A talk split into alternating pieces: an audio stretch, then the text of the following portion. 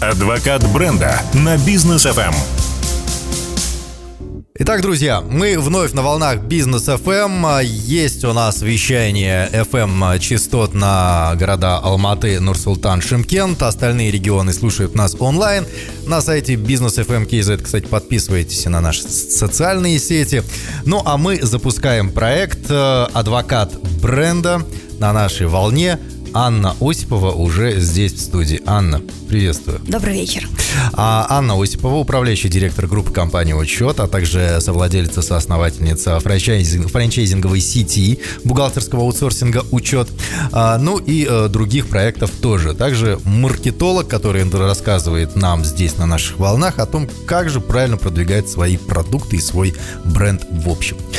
А, все чаще и чаще в последнее время я слышу про какие-то э, изучения там рынка, да, выявление потребностей клиента и так далее и тому подобное. Вот раньше как хорошо было. Что-нибудь производишь, вышел на дорогу, э, скатерть на картонку постелил, положил, тебя купили. Да, вот оно и все продажа. В какое время жили, да, интересно? Вот в какое время классное жили. А сейчас какие-то исследования нужны, еще чего-то, да, и так далее. Исследования-то нужны. А как их проводить? Как ими пользоваться? Вот это вот уже другой вопрос. Вот, Анна, прошу, наверное, сегодня эту тему и э, раскрыть. Но а, на самом деле я очень люблю эту тему. Почему? Она мне, так сказать, полюбилась, да? Но, во-первых, ты всегда во всех продуктах делаешь исследования на старте, когда с момента зарождения идеи, да, да. приживется, не приживется, а, конкуренты, целевая аудитория, а, трансеттеры и так далее. Ты все, все, все, все, все исследуешь и погружаешься в рынок. А, из последнего. Надеюсь, что следующие фирмы прям проведем а, с командой, с которой мы делали это исследование. Мы делали исследование впервые в Казахстане, исследование рынка бухгалтерского аутсорсинга. Безусловно, так как мы сейчас самая крупная франчайзинговая сеть бухгалтерского аутсорсинга, которая запустилась, развивает рынок, но мы находимся с вами на самом старте вообще услуг аутсорсинга в бухгалтерии, в налогах, кадрах и а, по сравнению там с миром, да, и нужно было понять, а какие сдерживающие факторы, а кто с какими проблемами столкнулся на рынке, а почему доверяют, не доверяют да, аутсорсингу.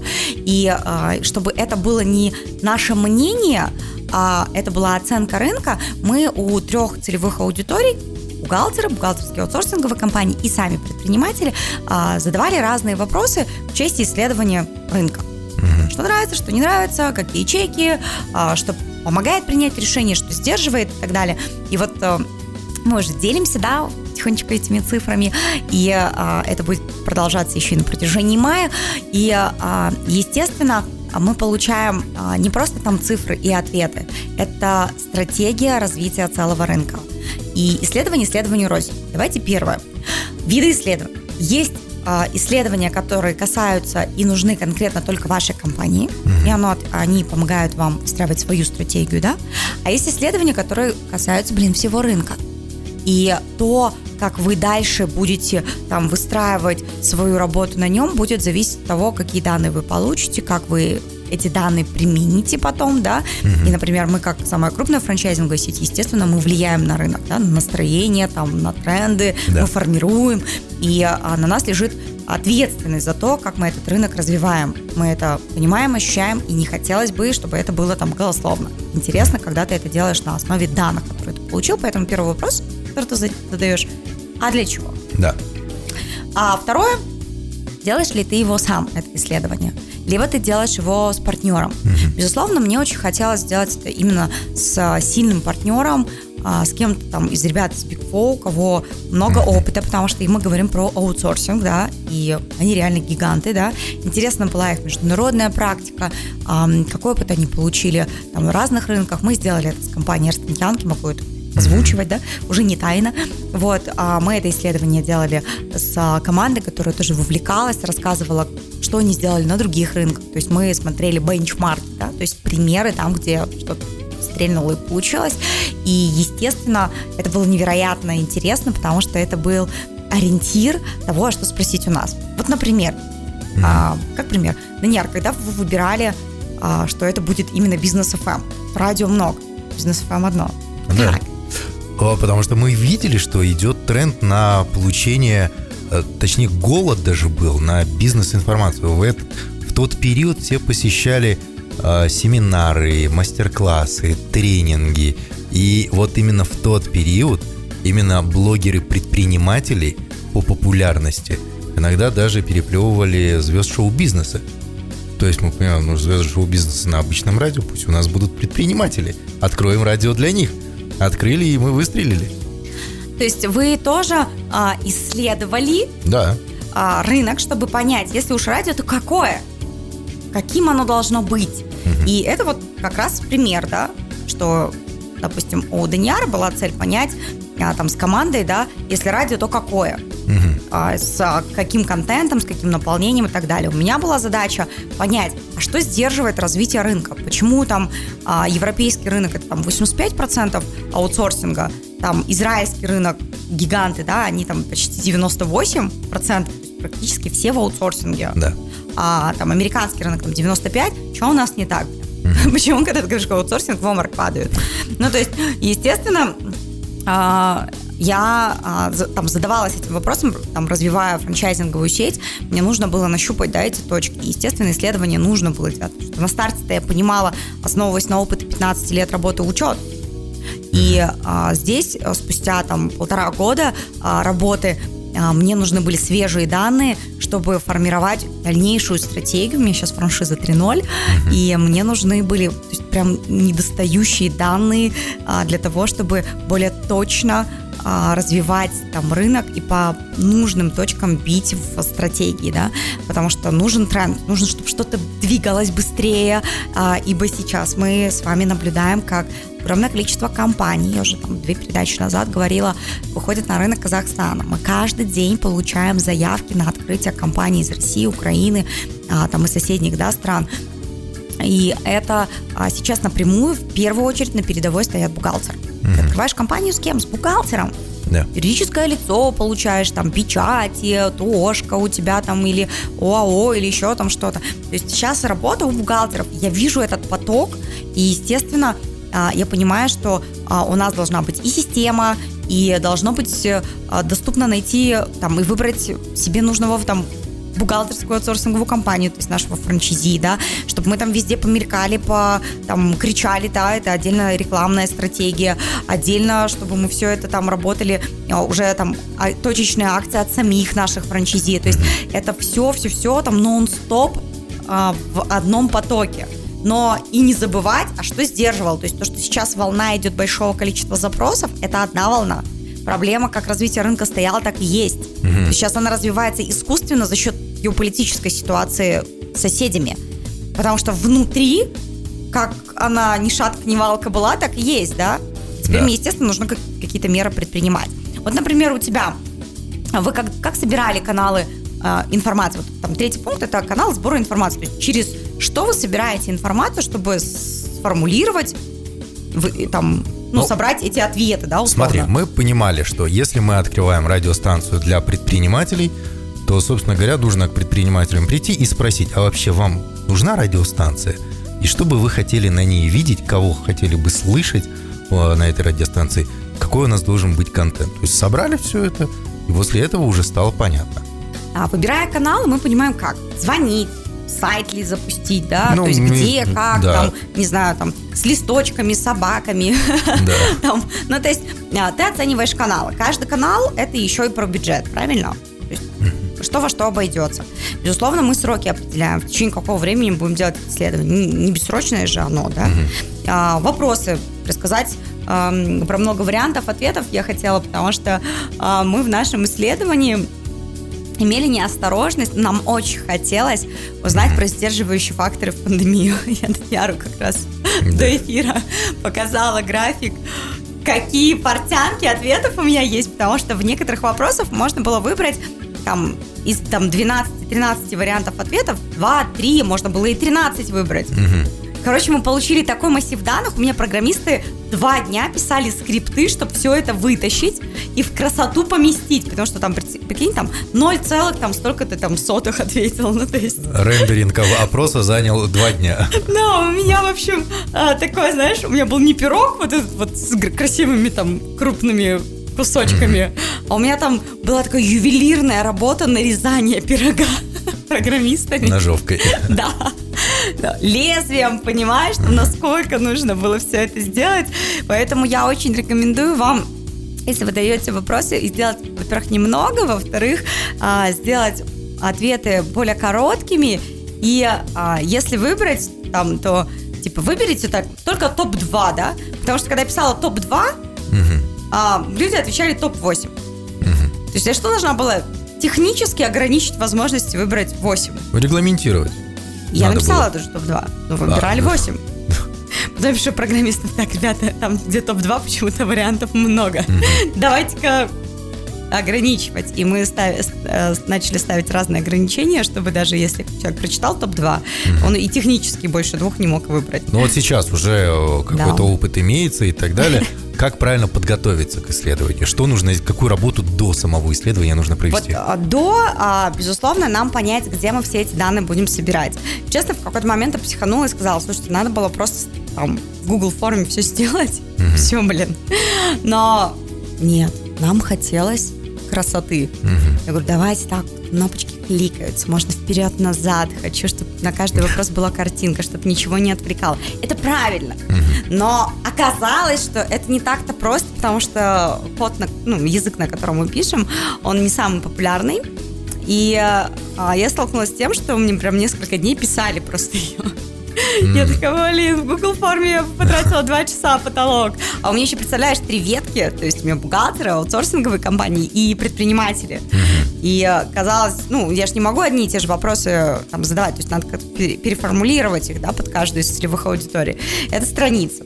Это как будут собираться данные, потому что я тебе рассказала, да, мои да. данные в итоге собрались так, что потом еще код пришлось писать, да. А, как будут потом вытаскиваться, да, эти данные, кто будет ответственный за все это добро, какие ресурсы и бюджет мне потребуются, ну и предварительный прогон, то есть нужно было все прогнать через себя, мы это сделали. Но скажу, что происходит во время исследования. Помнишь, да? Как? У меня не работает программист подходит, зараза, все работает, да? Вот примерно так. Давайте, друзья, после рекламы сразу же это и обсудим. Адвокат бренда на бизнес FM. Друзья, а мы вернулись после рекламы и обсуждаем мы рекламу. Исследовать. Вот такой вот каламбур у нас, да. А, мы обсудили то, что нужно сделать до того, как исследовать а, рекламную кампанию предстоящую, да. А теперь вот во время рекламной кампании. То есть мы запустили ее. Да. да, во время исследования. То есть мы запустили исследование, собираем там опрос и так далее. Просто сидим, ждем, охраняем кукурузу или что-то делаем. Да. Пока, пока приходят ответы. Как с продажами? Следим за процентом исполнения нашего плана. То есть, если мы с вами определили сроки, то, безусловно, мы определили, какое количество респондентов нам нужно опросить. А для того, чтобы выборка была презентативной, то есть количество ответов достаточно было для того, чтобы мы считали, что данные полученные можно брать в основу нашей дальнейшей работы. Есть э, много сервисов, э, я потом, когда материал будем делать, ссылочки скину, а, где можно будет а, вбить там они смотрят население, там, предприниматели, смотря кого ты там оцениваешь, и они говорят, какое количество ответов вам нужно получить. То есть сервис автоматически считает, занимает это пару, пару минут. Mm-hmm. Вот, он считает и говорит, слушай, ответов нужно было там 900, например, в моем mm-hmm. случае. А, мы сделали там больше тысячи, да, ну, чтобы точно, наверняка. да? Да, наверняка. Вот, поэтому мы смотрим каждый день, какой процент исполнения. Потому что мы запустились, и прям 22.02 мы запускаемся, и через два дня начинаются события. Mm. И Короче, не до исследования людям было. Было читать, смотреть, и шарашило каждый день новостным потоком. И я видела, как каждый день мы недособираем нужное количество, да. А, поэтому, естественно, я там напрягала команду и сразу говорю, так, ребят, если мы там не собираем это через кнопочки там, автоматически, то нужно обзванивать, да, надо обзванивать людей и просить там их 7-8 минут времени для того, чтобы вы вместе прошли этот опрос, да. А, прям нужно это сделать, потому что их нужно было вытащить из потока вот этого информационного поводов, а, которых там капец сколько, и они все нерадостные, да, и, естественно, аудитория там поменяла фокус, а у меня-то сроки, у меня там своя, свои планы, стратегия, там, публикации, эфиры с Данияром, там, и так далее. Я говорю, слушайте, мы там еще с ребятами там а, из Forbes материал готовим, да, то есть нам нужно все подготовить, сделать, и там есть свои дедлайны. А я не собираю, представляешь, ну, мне что делать? Обзванивать. А представляешь, что ты так, ужас какой-то. Я еще звоню, такая, а исследования? Да, как бы, с исследованиями, да? А поэтому мои, а, там, моя команда, я за что им очень благодарна, они вежливо, там, с любовью и заботой а, просили 8 минут времени каждого там, клиента, чтобы вместе это пройти. Я хочу сказать, что не пипец все были офигеть как счастливы проходить, потому что, опять же, да, инфопол, инфополе безусловно, прослушать разговоры с опрошенными, потому что э, есть э, история с отказами, и вот она для вас на самом деле самая важная. Угу. Важно, да, не только то, как соглашаются, но еще важнее то, почему отказываются.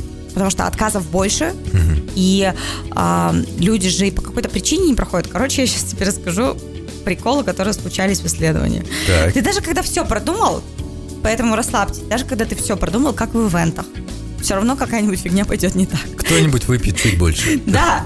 Вот. И тут ситуация. Первое. У нас отвалилась кнопка «Далее» внутри одной из веток. То есть я смотрю, у меня всех ответов достаточно, в одной из веток, короче, нет. Ну, ага. нет ответов. Я говорю, как в смысле, мне интересно.